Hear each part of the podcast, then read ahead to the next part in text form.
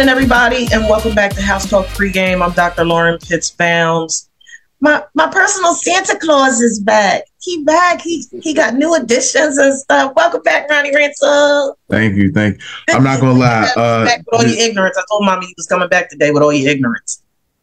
So go ahead, get it off your chest. Go ahead. I'm not. I'm not gonna lie. This this morning, I feel like how the Cowboys felt when they were down 27 nothing in that playoff game a few weeks ago. Um, just adjusting, just adjusting to you know having uh two babies in the house. It, it's been it's been a morning so far. But unlike the Cowboys, we're gonna bounce back in the second half and and, and do things the right way. Uh, so it feels good to be back and everything. Um, yeah, yeah. No, my wife had uh our daughter last Friday night. Um, Ms. on my Riley mommy's entered, birthday. Miss Riley entered the world last Friday night, eleven thirty seven. Um, you know, shout out to my wife and everything. Absolute, absolute beast when it comes to pushing out these babies. I don't watch her push out two kids, no meds. Like, I mean, just absolute beast. Like I always say, the things that women's bodies can do, um, y'all are otherworldly. Um, I, I, don't I don't think women and men come close to sharing the same type of DNA or or, or body structure at all. Um, the things y'all can do are just absolutely amazing. So shout out to her for for giving me two healthy babies and everything.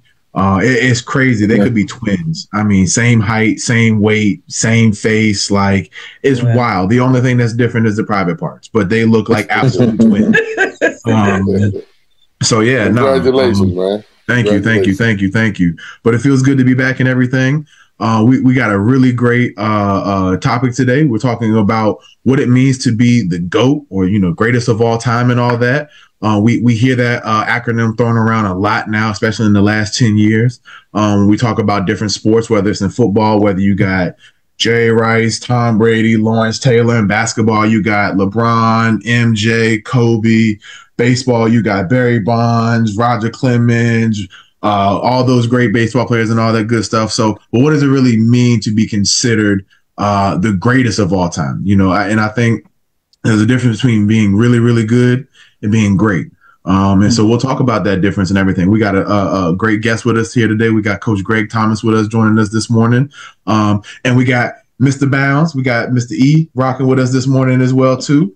Um, yes, sir. Yes, sir. So yeah, no, we got a uh, we got a great show lined up for us and everything. Dr. Pitts, um, I to be honest with you, the last week has been a whirlwind. So uh, I haven't been keeping up with too much what's been going on in the um, the HBCU world or the sports world for that matter.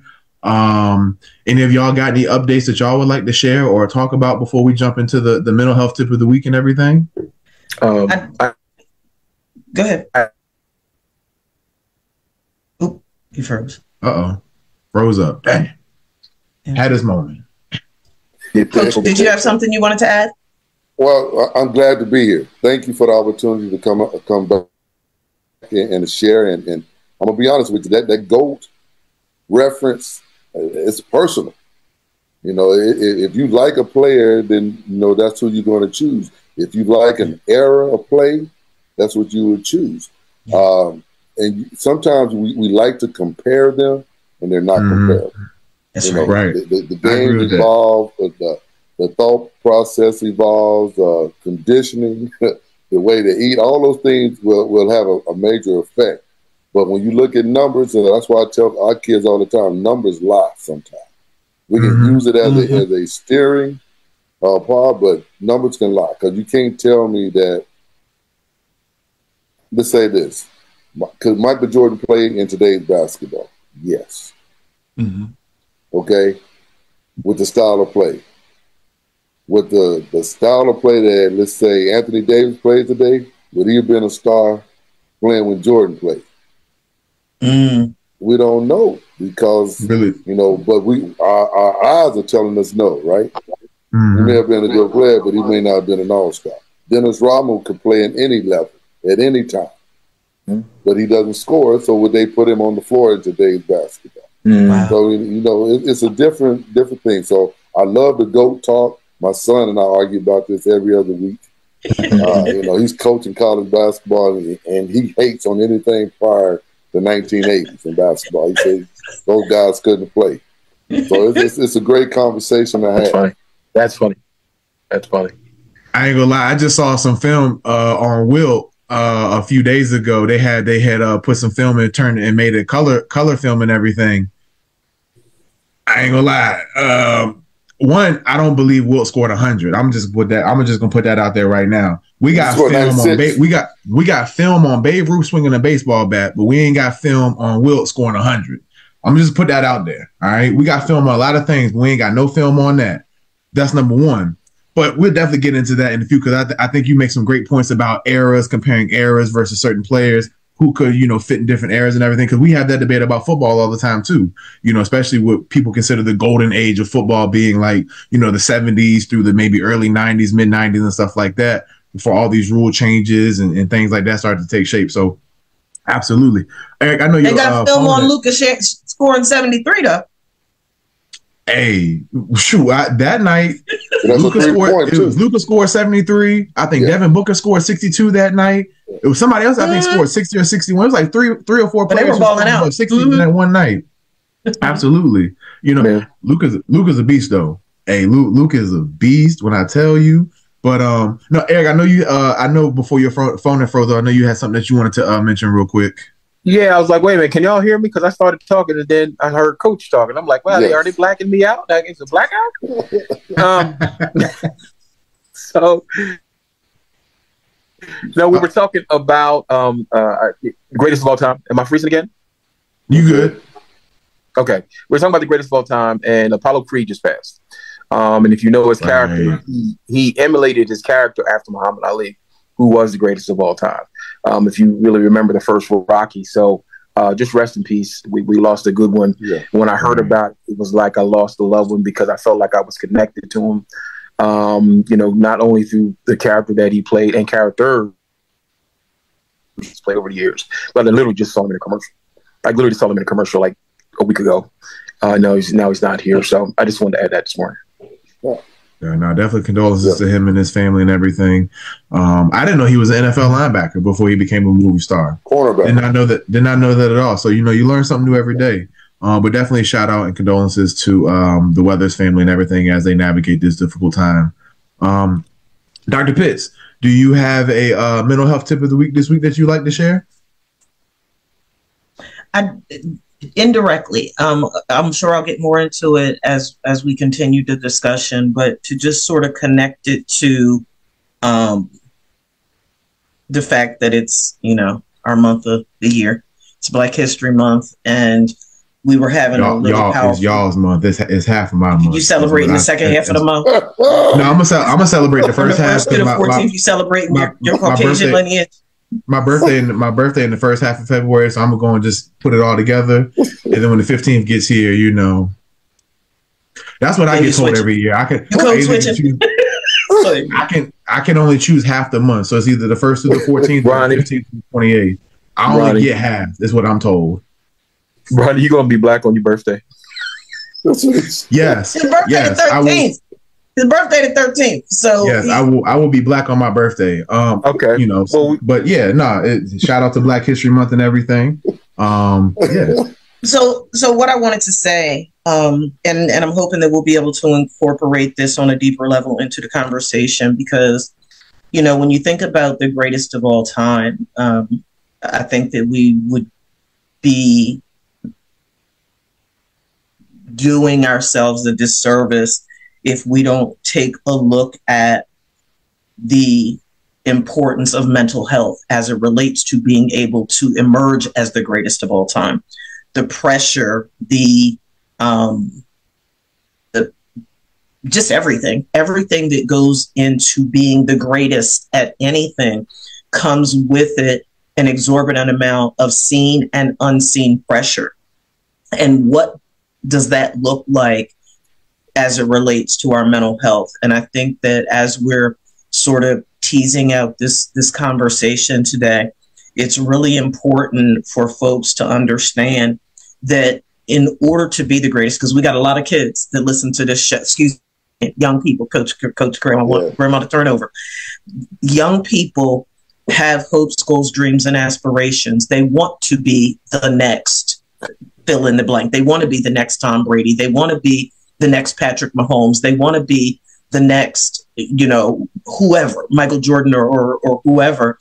And with that comes the importance of taking care of one's mental health. And that doesn't start when you get to college. It doesn't start you get to high school. It doesn't start when you get to middle, uh, middle school. We need to be having substantive conversations about the importance of mental health and overall mental well-being with our children. You know, little little Hakeem and them. Dr. Pitts, I just I don't know what to do with him. And and he literally, like I just had somebody say, you know, he's he's he's punching walls and breaking up stuff and and and talking about doing A B C D E F and G and should I be concerned? Uh, yeah, absolutely, absolutely. Little Hakeem, and of course that's a pseudonym. Little Hakeem is seven, eight, nine, ten years old and already snapping, already being destructive, already a, a, a volcano waiting to erupt. We can't wait until high school and college to start having conversations about the importance of mental health. Psychoeducation is what we as clinicians refer to it as. We need to start educating our parents and our athletes now, as early as Pop Warner. We need to start having these conversations now about the importance of discussing your feelings. It's okay to have feelings anger isn't the only feeling that you should be able to express. It's okay to cry. You know, you know how many tears going to be shed at that Super Bowl next week, both positive and negative. You, come on now. But don't nobody want little boys to cry. It's okay for little girls to cry, but don't nobody want little boys to cry. We got to change the narrative around mental health in the sports arena, and we need to start doing it as early as as Pop Warner. That's all I wanted to add for now. Thank you for sharing that, Dr. Pitts. And I, I think you're absolutely right. When we talk about, you know, um, it sounds cool to be considered or be in the conversation of greatest of all time and stuff like that. A lot of times we don't sit back and think about the athlete's perspective, the one who not necessarily is chasing that uh, adulation or that credential, but more so the fact that they can be in that moment and be present and aware enough to know how great of a responsibility they have to perform at the highest level day in and day out. When we reserve, because a lot of times I think nowadays the idea of the the goat conversation gets thrown around way too easy, right? Yes. We, you know, a lot of times the moment somebody can score 50 points or the moment somebody can throw five touchdowns or something of that nature, we automatically start saying, "Oh, you know, they're about to be the greatest of all time."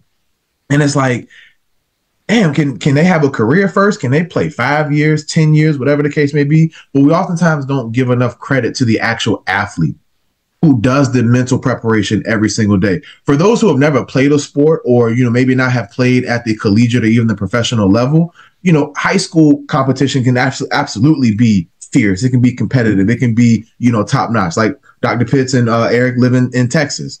Texas high school football and Texas high school sports are upper echelon. Like that's that's as high as high school competition as you can probably get in the country. But when you get to the collegiate level and the professional level, even at the collegiate level, you're playing against people who were all state, all conference, all district. It's not like you got scrubs that are coming to the collegiate level. And hell, when you get to the professional level, it is literally the best of the best. The worst NFL and NBA player is better than any person that you could possibly find at a, a basketball court a football field at a park, you name it, the worst player in those leagues.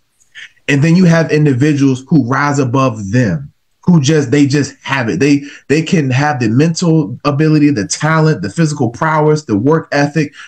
It takes a lot to have that combination, but to hold that all together mentally is just as important, if not more important. And so shout out to those athletes who make sure they take care of their mental health and their mental performance just as much as they do their physical performance, right? I always tell people any sport you play, regardless, any physical activity you do, regardless, 90% of it is mental. Your body will go as far as your mind goes. And so if you put limits on your mind, if you put limits on your mental aspect, there will be physical limits, right? But if you can push through those limits, if you can push through the pain, if you can push through the walls, the barriers and things like that, you can start to start to believe in yourself and start to do things that even you'll be surprised of. So thank you for sharing that, Dr. Pitts. Um, so speak, we've been talking about the goat a lot this morning, so let's go ahead and get into this conversation. Um, Coach, I'm, a, I'm not gonna lie to you. My phone is dead. I thought my phone was charged, but it's not. Welcome to parenthood again, you know. So, um, coach, for the individuals who do not know who you are, your background and stuff like that, please give the uh, people a little bit about who you are and how you came to be who you are today. Well, thank you for the opportunity, and and I can't wait to get into this uh, the conversation. Um, my name is Greg Thomas. I am a 1988 graduate from the University of Arkansas. I am from San Angelo, Texas, born and raised. Uh, for the last 30 years, I've been working, for 28 years, for the Plano Independent School District uh, as a counselor and as a basketball coach. Um, I recently uh, wrote a book, and this is my two year anniversary of No Doubting Thomas. Uh, Hawk Whisper, which is my conversation with myself during those four years. Uh, and we're trying to figure out a way to not only get it out to the masses again, but to share some of those stories. You know, I, I launched it in February prior to thinking about Black History Month also, because in many ways it's historic. Uh, during that time when I was playing at the University of Arkansas, it was a first. So it's pretty good. Now, now as uh, Dr. Bounds was talking about, our basketball team, I'm at Plano East Senior High School. We're currently ranked uh, number one in the state. Uh, we're currently ranked, uh, I think, third in some national polls and five in a couple, couple other national polls. So we're playing well. Uh, and uh, I'm going to invite you. We play at home on Tuesday night at Plano East Senior High School at 7 o'clock. If you're close, come come out there. We have a a introduction show that, that'll knock your socks off. You'll really appreciate it. Uh, but the mental health aspect and, and, and, how you were talking about this, Ronnie, it's weird that we don't discuss it. And I, I talk about it all the time with our guys. You talk about being in the moment, doing your best this night. Can we come out and put our best effort tonight? Because we're on the verge of doing something special. We don't hide mm-hmm. that from the young men. We're trying to do something that's never been done in the state of Texas. Uh, go undefeated and win the state championship. But you have to mm-hmm. prepare for it. Right. And it's not just the physical preparation. We've done all the running and the lifting weights and the practicing and, and the competition, the in-house competition, etc. It's the outside mental pressure, the friends, right. the families, the the the working, the, the schooling, and, and things of that nature. And that's where we fall off. And mm-hmm. where the person or the individual that not belonging to a team sport or they don't have to participate at a high level at a team sport on their job, they don't understand that. They think you should be able to just go out and just play. You forget right. that, that that player, that team over there, they got pretty good players too. There, there's mm-hmm. a game plan they have in, in, in stored for you. You have to navigate and play through those things also. And as a youth, I was like Hakeem. I would get mad. If we lost, I would have a fit. I didn't lose a lot as a youth. I mm-hmm. think we mm-hmm. lost maybe two games a month between the third and the seventh grade. So I wasn't used to losing ball games. And right. when we lost, I would cry. I would lose my mind when we lost the game because it wasn't something uh, we were accustomed to. So we got to teach them how to understand, you know, a game's a game, and then there's a game of life. And we have to be able to understand the game. When the game is over with, then you got to move on. You can't treat the people outside of the game the same way you treat the game. And we don't do that. You know, we, we put these young people, and I was one of those young people that was put on that pedestal.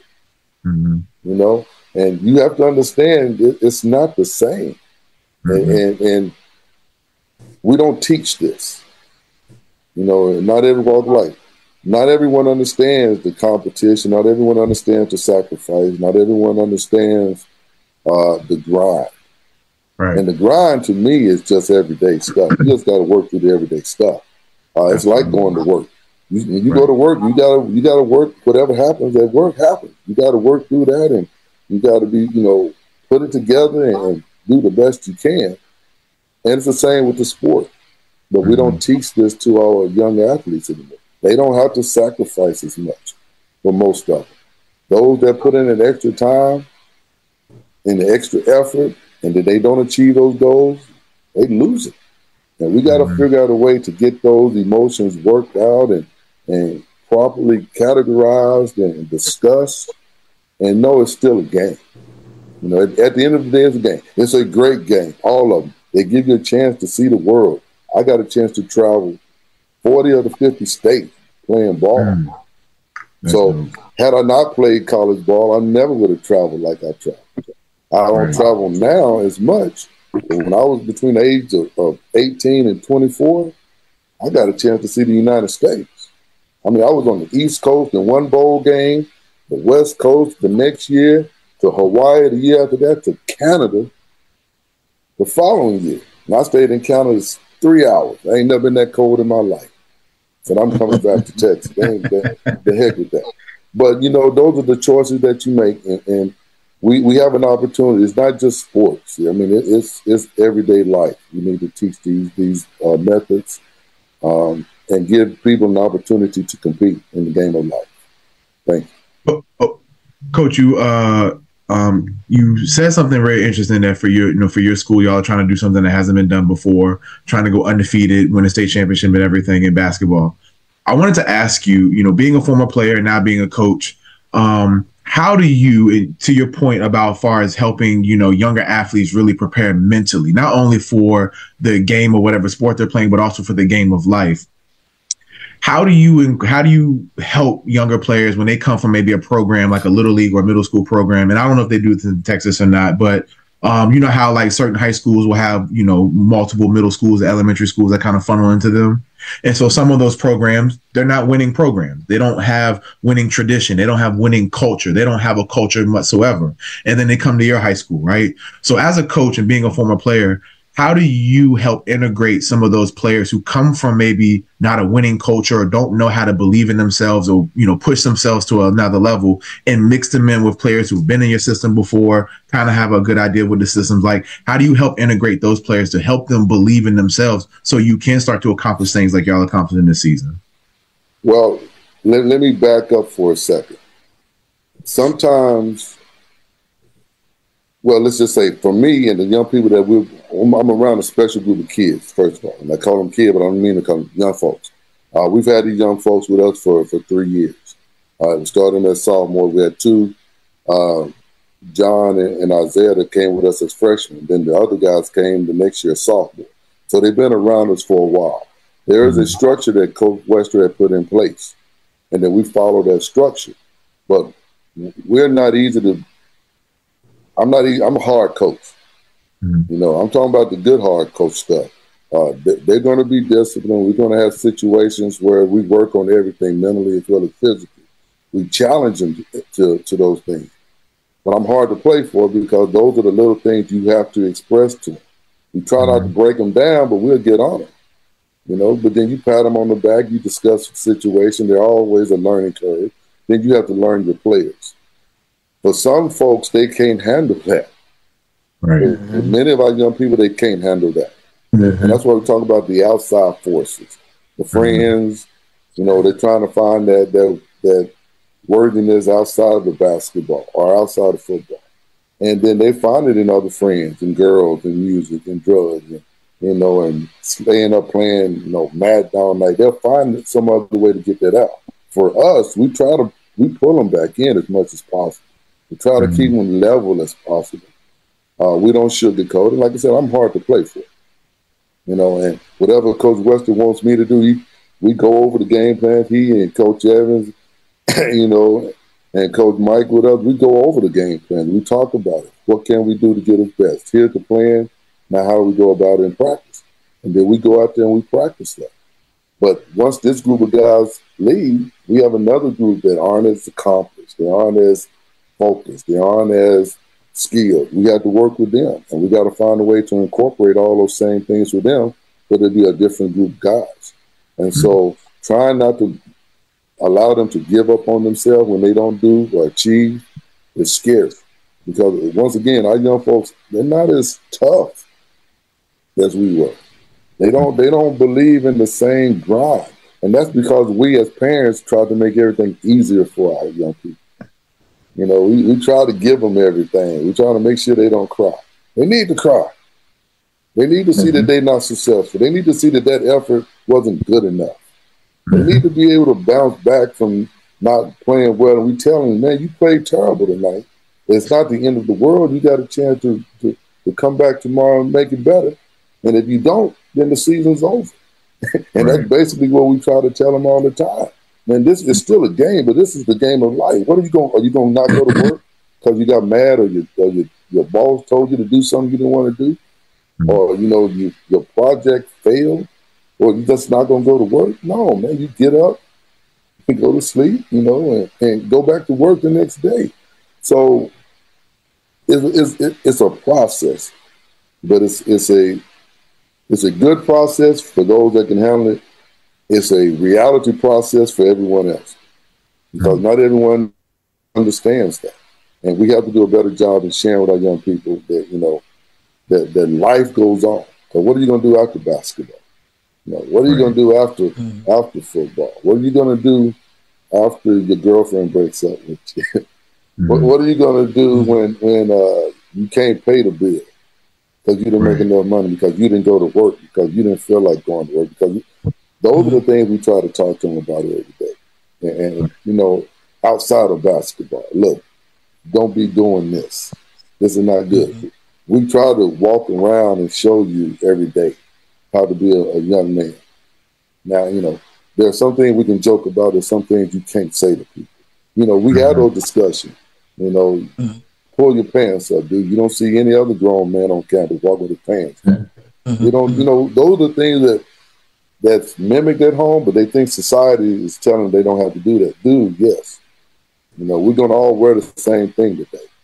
Mm-hmm. That individual stuff is not going well. We're gonna wear the same shoes in the game. You know, all that individual stuff is necessary because there is no team without the I. There's definitely no I without the team. You know, they they work together. We always try to put the team me deal, big team and little me, and then we try to skirt around. You don't have a team without the me's. The mm-hmm. me's got to believe in the team, and the team's message got to be the same one. It's one, you know, one one beat, one sound. Right. You know, mm-hmm. you have to figure that out. And many of our teams and many of our coaches don't.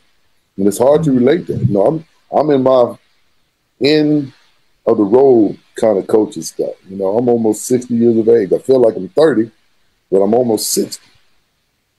And, you know, often I've thought I couldn't reach the young people. Mm. You know, because the livelihood that they have is not the same life we have. You know. And so I have to slow down sometime and, and you know, what do they like? What music do they listen to? Okay, well, there's certain music I have to get used to listening to because they listen to it. So I know what the heck they listening to, so I can talk to them.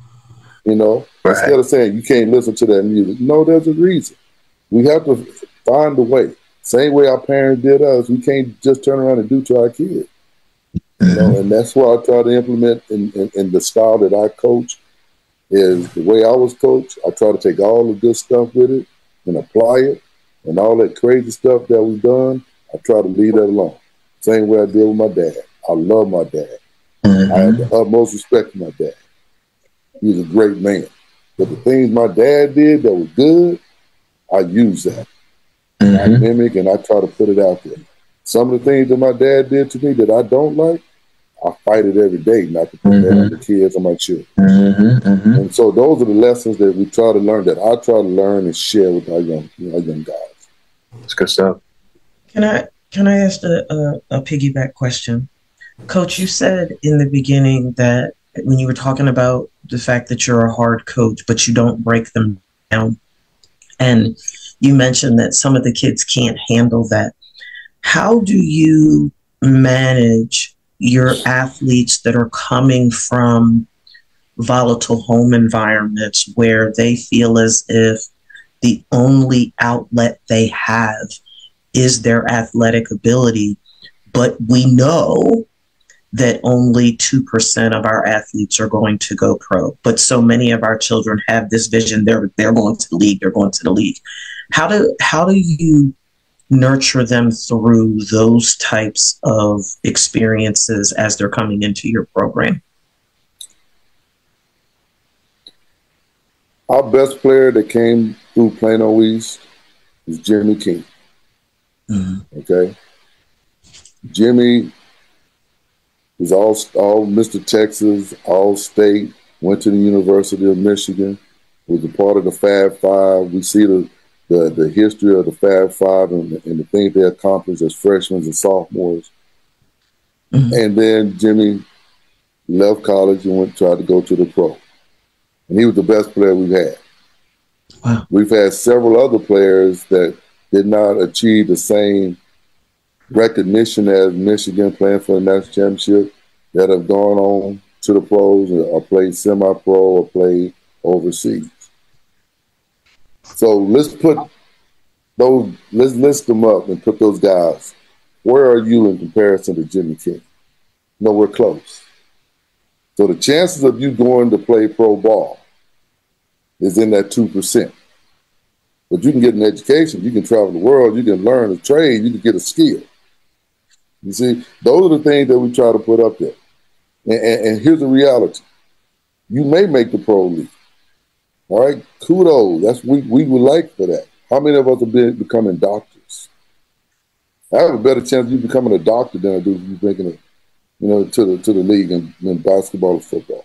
There's a better chance of you becoming a lawyer, coming back and fighting for people that can't fight for themselves. Those are the things that we talk about. You know, not everyone is going to make the major league, and, and that's just a reality. Uh, and for those parents that are that are in that world, okay, but you better make sure they can read and write and add, subtract, and know right from wrong. Those, those are the things. I'm, we, we, want you to be better young men than when, when you, before you came. And, and as far as dealing with some of those homes, I am in one of the most affluent communities in the world. I don't know exactly what's going on in most of those homes. I deal with some of the craziest situations in this neighborhood that I work in. And I can promise you, most of the people don't know. Do we have homelessness in Plano? Yes. Yes. Way more than what people think. Do we have people who cannot read and write? Yes. They can't speak the language? Yes. That need uh, Section 8 housing? Yes, but people don't believe that in Plano. They believe Plano, you know, average income is what, 110,000? And we don't have these things. Yes, we do have these things. And so trying to get the players and the families is a must. Do we get along with all the parents all the time? No, but we're not supposed to. That's a fantasy. You know, everyone's son is going to be the next Michael Jordan, even though they're not and they just want that opportunity. We understand that, and the opportunities at practice every day. and you come to practice, you do what you have to do at practice, you play. If you don't do what you have to do at practice, you don't play. If you don't play, you may not be on the team. That's the reality of it. Sending me an email that don't matter. Don't worry about no email. Come watch practice. Come see if we, we're abusing your son or daughter. You know, we're not doing that. So the opportunities are there to be earned and, and, and made and you try to share that with. So don't complain to me. Do what coach asked you to do. Do what I asked you to do. You know, be accountable, be responsible. And those are the, the, the measures we try to teach the guys. And they bought in. I'm telling you, they bought in. And that's been the best thing ever that they bought in and they hold themselves accountable. And they and I told them, y'all practice harder than most teams play. Y'all fight with each other harder at practice than the guys we playing against on Tuesdays and Fridays. Don't let them come in and disrupt, you know, our goal. This is our goal. You know, you said you want to be a part of this, be a part of it. Do your part. And it, it resonates. Mm-hmm. they love each other. They, they, they hang out together. They do stuff outside of basketball together. And if and when we play for this championship and it comes to fruition like we, we're working, that's gonna be the that's gonna be the coolest thing ever to see it. But if it doesn't, they are some great young men, and they've earned the right to be where they are. I mean, it took some time, now they believe. Now, when you believe in something and you working toward that belief and you can see it, that's a that's a crazy feeling because you don't always get this. Not everyone gets a chance to to be a part of what we're doing right. I think you made a great point about parents, you know, uh, making their kids believe they can be the next Michael Jordan, the next Tom Brady, whatever the case may be. And a lot of times, to your point, I think, you know, parents have a hard time being real with their kids. I think a lot of times parents think that if I uh, am real with my kids or tell them the truth, that I'm crushing their dreams. Um, dreams are only dreams if you do not have realistic goals, realistic objectives, measures, the whole nine yards. And a lot of times we don't break that part down to kids. You know, when you have a goal, like we talk about, I want to be the greatest Texas high school quarterback ever. Okay, what does that look like for you? Like, we're just to be the greatest, that's subjective. So, what does that look like to you, right? What are the actual numbers or actual things you are trying to achieve for you to even register that, you know what, I possibly am one of the greatest? A lot of times, parents don't have that conversation with kids when they talk about goal setting. We just say, well, what do you want to do? I want to be a lawyer. To your point, okay, cool. You want to be a lawyer? What does that look like? Where you got to go to school? What do you got to learn? What do you got to study for how long? Right? We don't have those conversations. So the earlier we can have those conversations with kids, we can keep things in perspective for kids so they don't have this inflated sense of ego, this inflated sense of their abilities. And they can keep things in perspective because a lot of times your talent at 13 can be very talented, but it might not be maturated enough for you to really do the things you want to do. But that takes time. That takes consistently building day by day. You just can't expect a 13 year old to perform at the level of a 16 or 17 year old just because they have one good game or they have one really good practice. And you see that and it's like, oh shit, my kid can be, you know, the greatest. So we can't do that. Coach, I wanted to ask you, uh, we've kind of talked about, you know, the team aspect and kind of just like the general players and stuff like that. Um, in relation to the the topic at hand of being, you know, the greatest and stuff like that, you being a, a stellar athlete yourself in, in high school and college and stuff like that, for you as a coach now, how do and over the years as you've been a coach, how do you manage great players on your teams? Same way. How I do you manage the play? The same way I manage the, the number fourteen player on the team.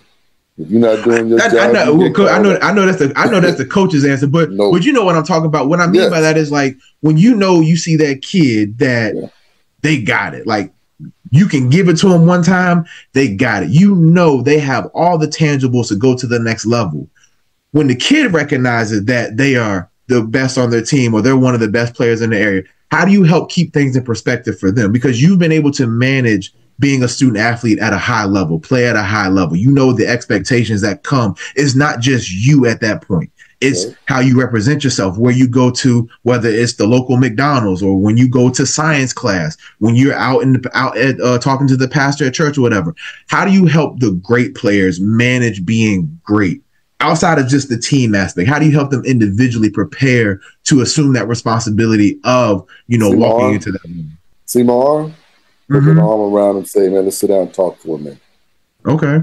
You know what I'm saying? And, and all the players, we, we make it a point, and I definitely make it a point to talk to the, all the guys. Hey, man, what are you going to do after basketball? Hey, man, I, I see you got a girlfriend over there. Mhm. Hey, dude, you know, there are things you should be doing, not doing. I don't want you doing what you're not supposed to be doing. You know what it is. Right. They have moms and dads, but I can't expect mom and dad to always talk to their kids. My dad didn't talk to me about having sex. Then I'm Right. when I got two kids when my dad didn't know it. You know what I'm saying? So you Right, gotta have some of those con- those conversations. Hey man, you know, chill out. It ain't just about you; it's about the rest of. it. Hey man, you know, why you over there yelling at that, that that person? Quit, you know, what's wrong with you? You know, the teacher asked you something. I heard you say yell to that teacher. Yeah, we don't speak like that. So just pull them up when they need to be pulled up. You know, and then let them know you just playing basketball, dude. you know, I have to share the story for myself. There is a Greg Thomas, and there is a GT. The GT was the persona of playing ball. Mhm. That's the person I went to. That was the egomaniac. That's the one that could run through the wall. That's the one that could throw the ball 100 yards. That's the one that's going to be the best on the field. But that don't always play in the in the real world. Right.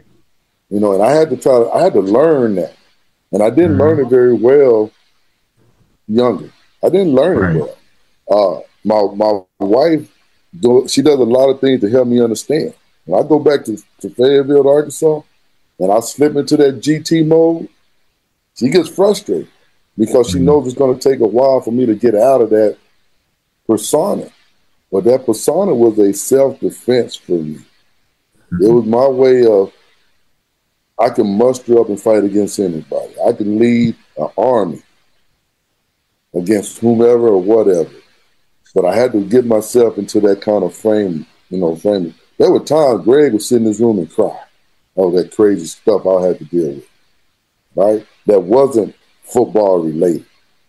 You know, those are the things I had to learn in Arkansas. I had to I would there were times I didn't leave my dorm room mm. because of craziness outside.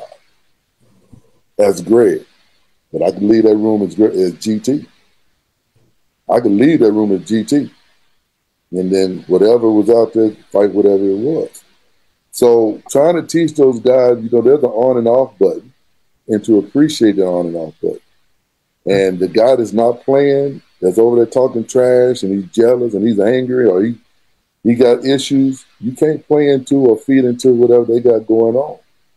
You know, cheating on a test, you know, passing notes to a girl, calling people names. Those are little games that people get caught up in because they still want to be a part of something.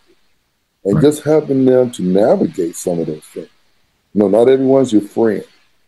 You know, you right. try to teach them that now because everybody wants to be a friend, especially right now. Mm-hmm. The, the success we have now, and all the TV crews coming to every other practice and games, and you know, why is he getting to talk to Channel Five and I'm not getting to talk to Channel 5 mm-hmm. You know, them little old deals there. You know, you know, why is he getting to go do this or why did he get? Those are the things we have to help them navigate because right. not everyone's going to be that man. Now, right. I was fortunate, and, and, a part of me being lucky enough to get that opportunity, I didn't navigate it well. I mean, I, am being honest with you. I didn't. I didn't handle some of those things. I thought I did. Right. I was trying to say the right thing. I was trying. To. Did the best you could. Oh, to to the experience that I had, I didn't know anybody. Right. But yeah. you, but you also have to understand it kind of comes with the territory.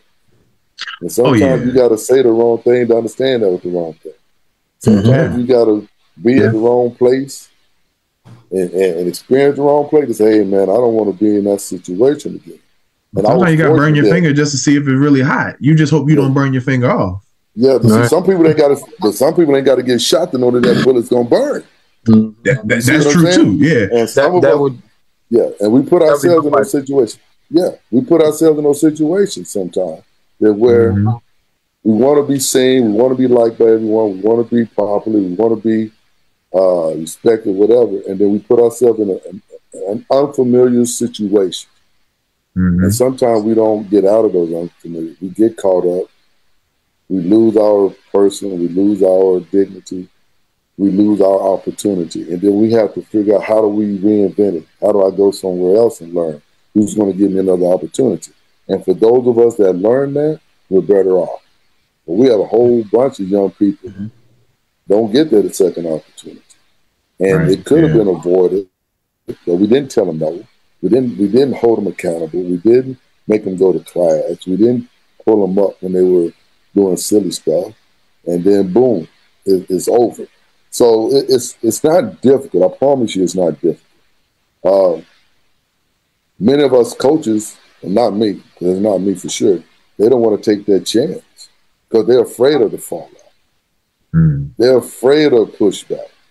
Mm-hmm. They're afraid of advocating for this kid, and that kid doesn't live up to that expectation, and then they feel like they're going to be held accountable and responsible. No, that kid knew right from wrong.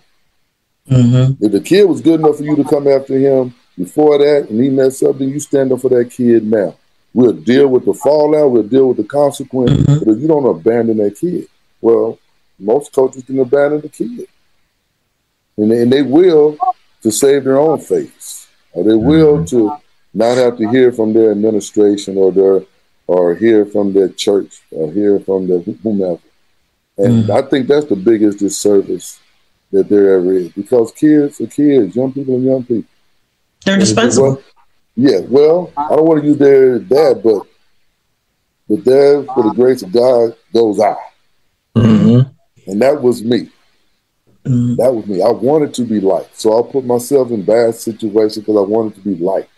I mm-hmm. wanted to be mm-hmm. in the end people. Until you find out that being in the end people ain't always what it, it, what it's mm-hmm. up to be. And then mm-hmm. you in situations that you can't get out of. And unfortunately, like I said, we lose a lot of young folks to that. Yeah. Coach, um, I wanted to jump in here real quick. Um, I've been listening, um, and it's not a question as much as a statement. It appears that you're creating a culture, um, you know, where you are, you and your staff. And it also seems that, you know, the first thing I heard you say was, I'm hard to play for, right?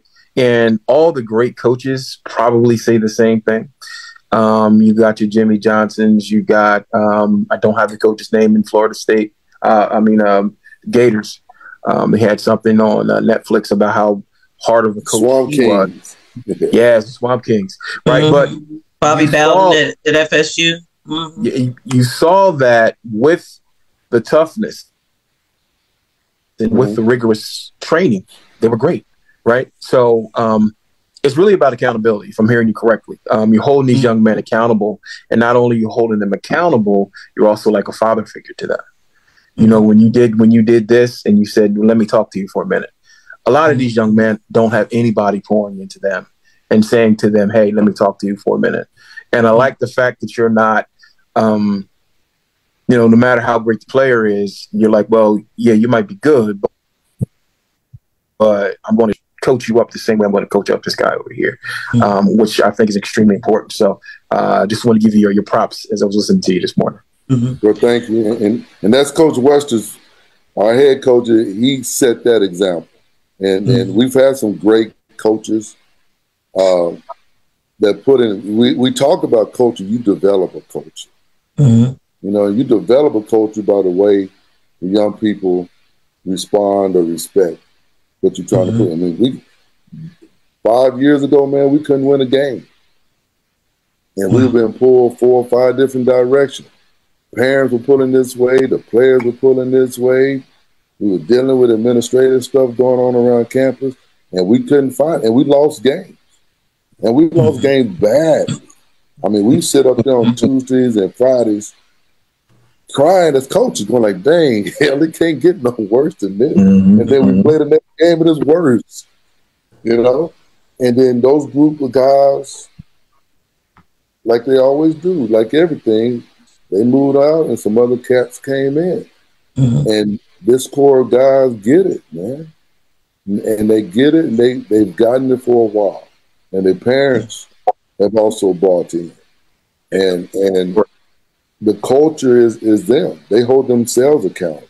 Mm-hmm. I mean, I tell you, they compete harder at practice than what they get in games, and, and they would literally want to come to blows. They don't come to blows, but you know, it gets verbal sometimes. It gets aggressive, but that's through the competition. And the mm-hmm. competition through our first ten guys is that fierce, and they all believe they can play, and they all want to play, but they all let somebody mess with our inner circle. Let the other mm-hmm. team take cheap shots like we had last night. And you mm-hmm. see how the guys, all right, we down one player right now. Hey, now we're gonna make them play. That's mm-hmm. that's the bond and, and, and that that mm-hmm. camaraderie that they built. And you know, it's not always it doesn't always happen.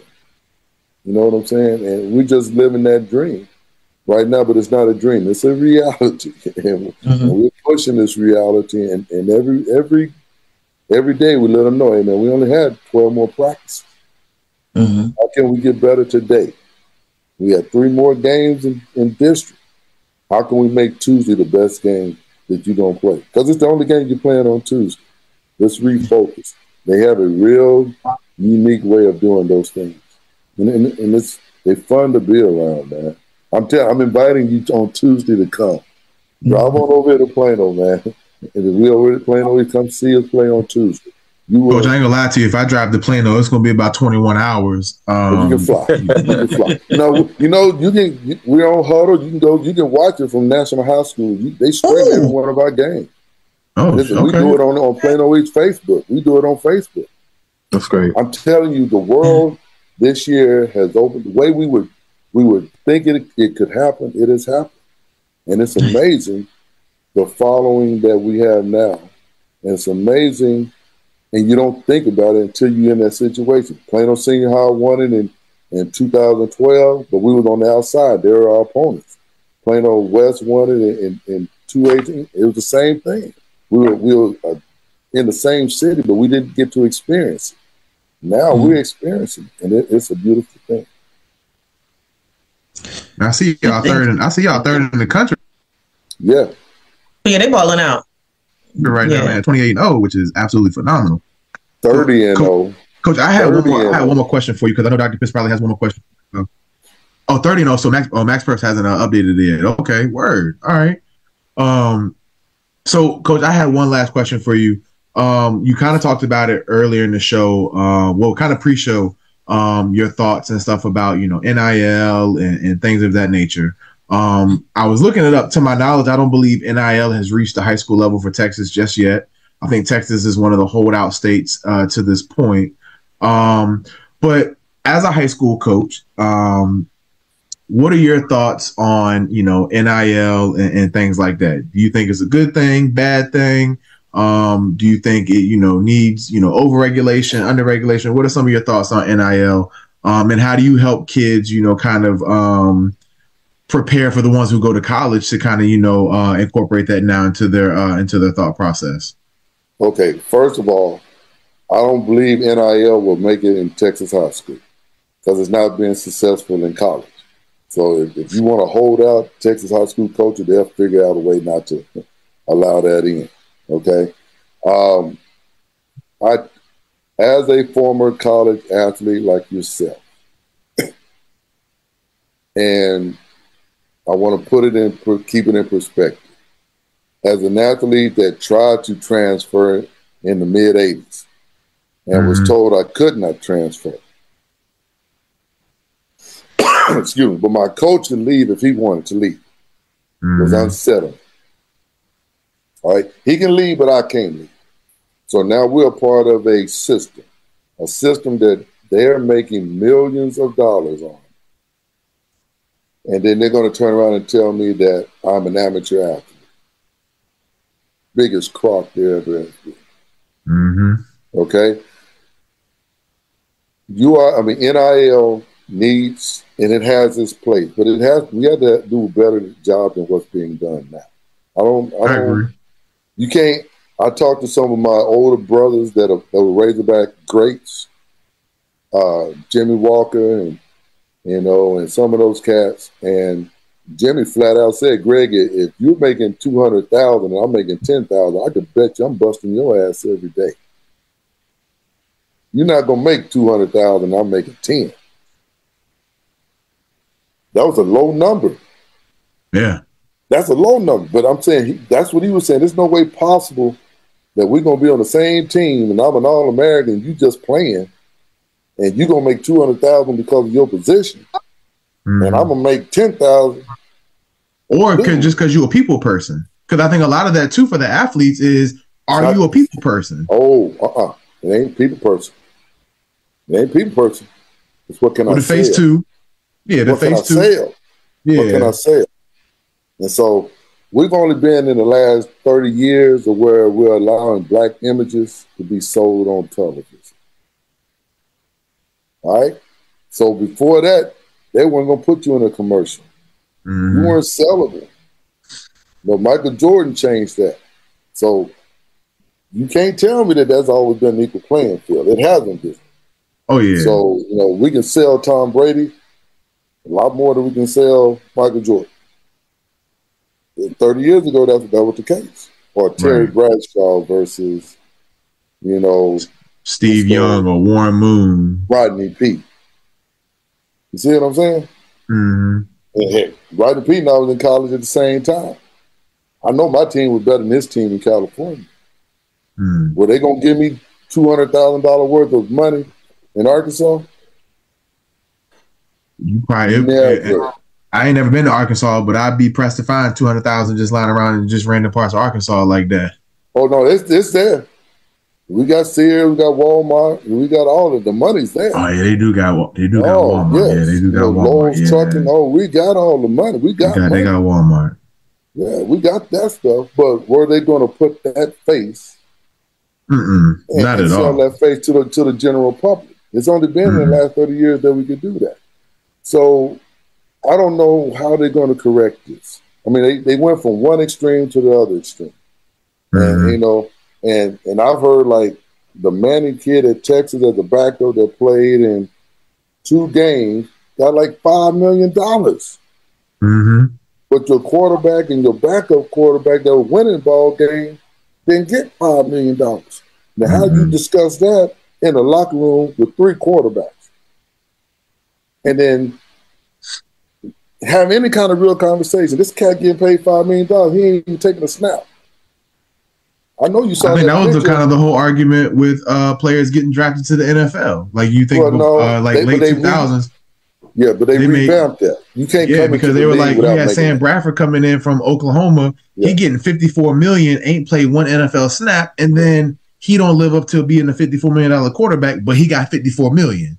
Yeah, you see that was the backlash to that that trickled down to the the college rank. Yeah, I, I do, so, and I think even at, to your point, you know, depending on the school, I think one of the biggest reasons why Nick Saban left, and he ain't gonna talk about it, but yeah, like one is just is craziness having to keep up with it. But two, if your school just don't have the funds, Alabama got money, but Alabama ain't got Texas A&M money. They ain't got Texas money. They ain't got um uh, uh what you call it USC money. So it's like at that level, as great as a coach as Nick Saban is and and was at that time, you just don't have the you don't have the revenue from your school or hell even the state to compete with a Texas, a Georgia, a Florida, where they had like they the quarterback from Florida this past year where they got the lawsuit where uh, the boosters promised him $14 million over four years. And the moment he signed the national letter of intent, they pulled it, but now he there. It's like, what are we doing? Roger. Roger. Yeah. But let, us like, say this. Doing? But see, Coach Saban is so old school that he couldn't put together right. people to handle that, and he didn't. Oh, he, doesn't, he doesn't have to. But if that's the game I got to play, I play that game. Then, then I get me a, a, group of guys that are accountable, that are accountants, and then we can work that out. Mm-hmm. But they mm-hmm. don't want to do that kind of stuff. You see what I'm mm-hmm. saying? SMU didn't do that. What did, what did SMU do? They just paid them all. Okay, they, whatever it was, they paid them all. This is SMU again. I know SMU probably kicking themselves. oh, they.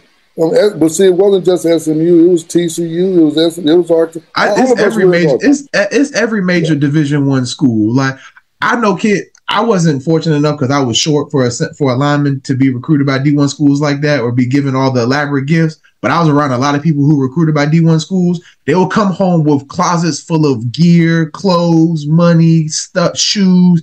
And I'm just like, bro, you just went on a weekend visit. Like, they got it. They do it to everybody. Eh, Rudi Johnson, you know who Rudi Johnson is, played for uh running back for the Bengals. His house is three minutes from my house. The Lincoln Navigator that Auburn gave his family to go there is still in the driveway to this day. The same rims he had in undergrad are still on the same Navigator to this day. They've been doing it. Yeah, it costs a whole conference. The whole Southwest Conference is gone behind it. Yeah. Okay. And now it's legal. And so they have to figure out a way to navigate it and, and to work it out.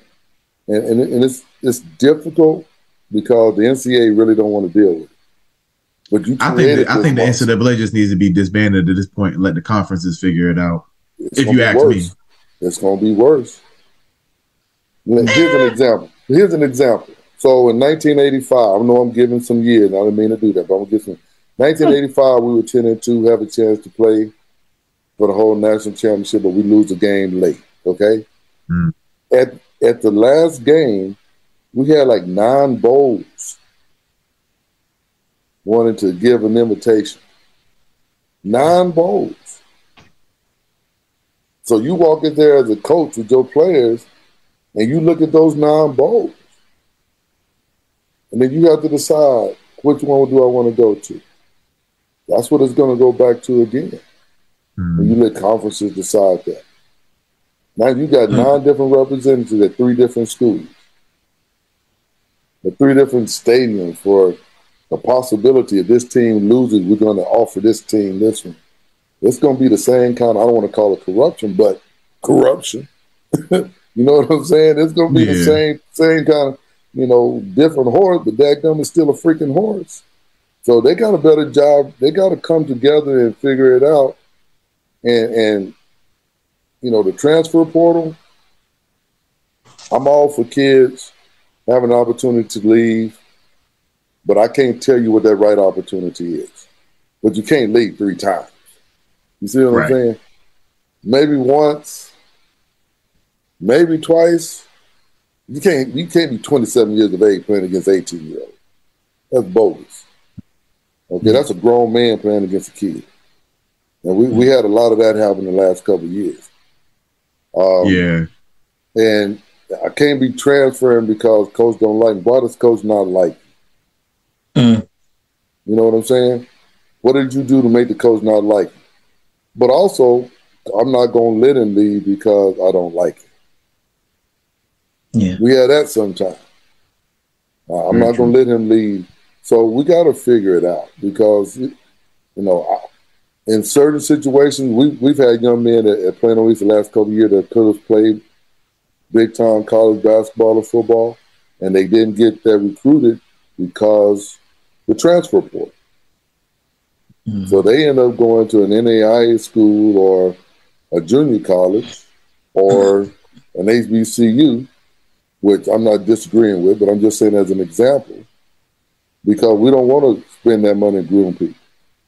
We don't, we don't want to, you know, allow them to mature and grow. We want ready-made players.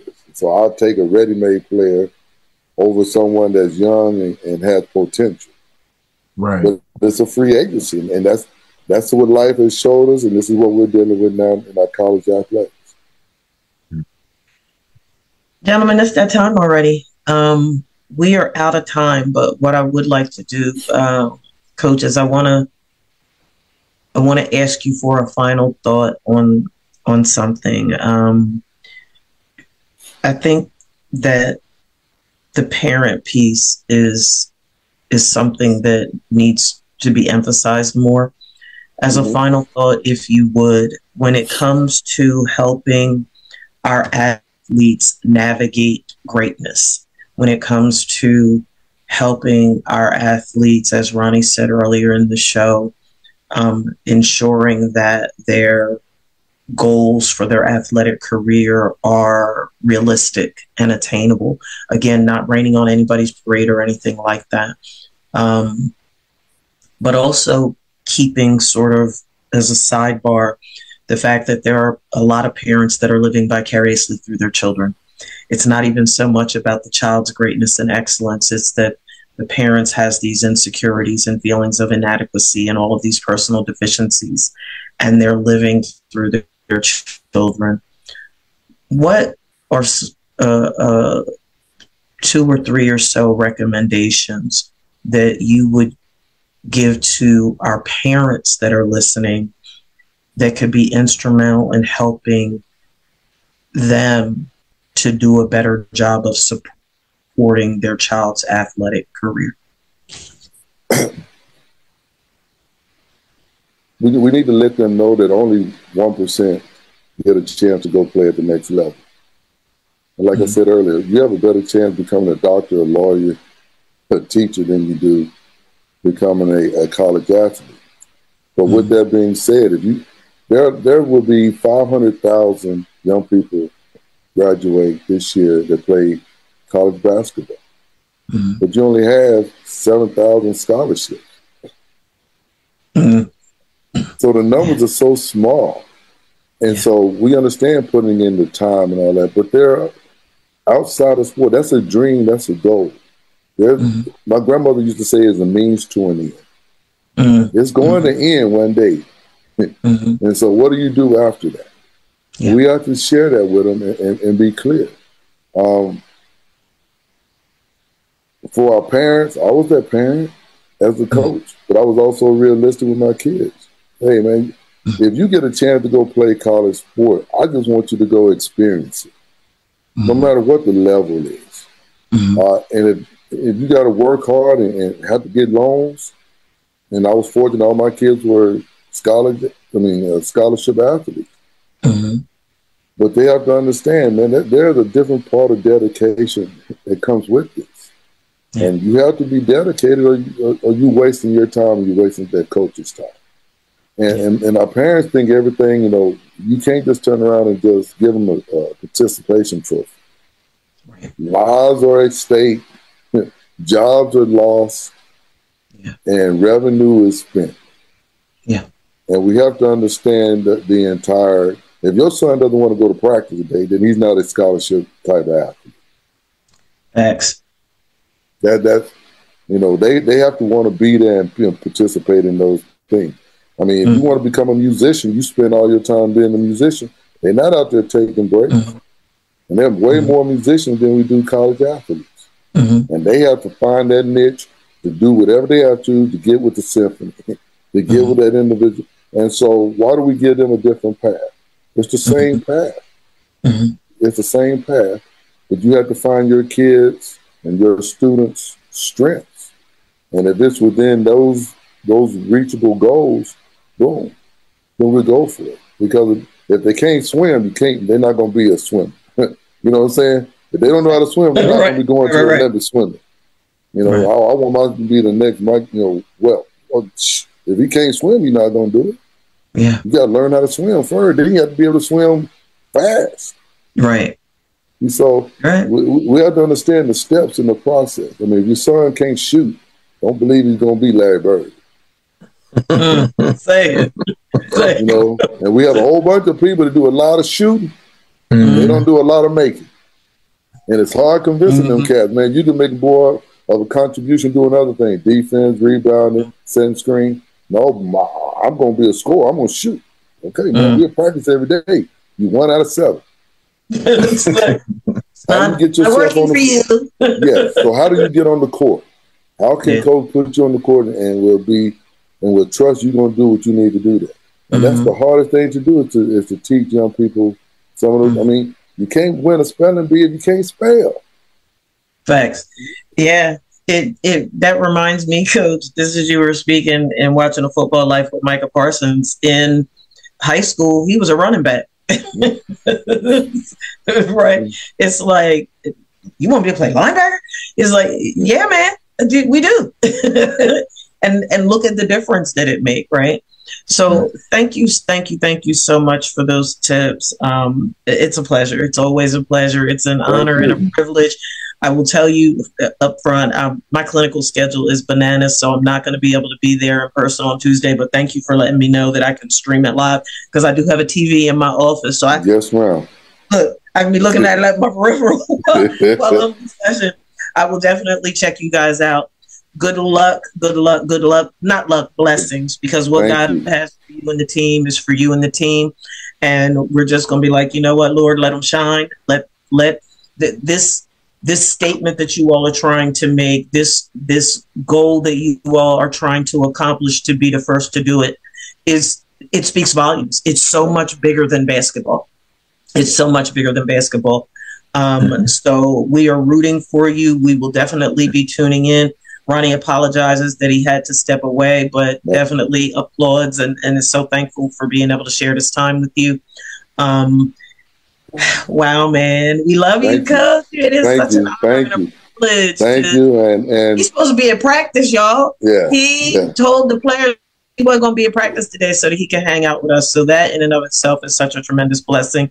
My mother texted me and said that you, by far, in her opinion, are one of the best guests that we have ever had, and that she loves everything that you're saying. So I wanted to make yeah. sure I slid that in because she she'll text me all types of stuff during shows. Um, but she she tunes in and just what a tremendous blessing you are to to these athletes, to the mm-hmm. sport, um, and just you know to the, the metroplex and and just to the world. And just thank you so much for this work that you're doing. It, you you and I say this humbly and respectfully that as I listen to the emphasis that you put on teaching these boys how to be men. Um, mm-hmm. You and Coach Prime, man. You and Coach yeah. Prime. And we got to get you Prime's money. We got to get you Prime's money.